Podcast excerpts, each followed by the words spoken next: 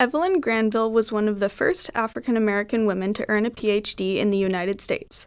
She was born in Washington, D.C. on May 1, 1924. The Great Depression hit when she was about five years old, and thus her family was poor and her parents struggled to make a living. Her father went from job to job, but they always had food on the table. When her parents split up, Evelyn and her sister lived with their mother Julia and their aunt Louise. Louise was more interested in academics than Julia was, and therefore she encouraged Evelyn to pursue an education. Evelyn attended Dunbar High School and graduated as the valedictorian.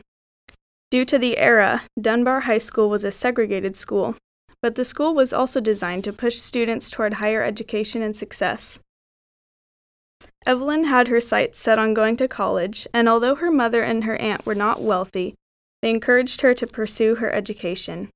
They were able to save up enough money to make her freshman year at Smith College possible. After her first year, she was awarded scholarships which enabled her to continue in her college education. She was later offered scholarships from Yale University and continued her education there, where she graduated with a PhD in mathematics. This made her the second African American woman in American history to earn a PhD in math. In terms of career, Evelyn's dream had been to become a teacher. Over her lifetime, she taught math at various schools, including New York University, Fisk University in Nashville, and Texas University. She also worked in the field of computer programming with the International Business Machines Corporation, which, during the time Evelyn worked there, became affiliated with NASA. She was working at Texas University until she retired in 1997, and she is still alive today at the age of 93.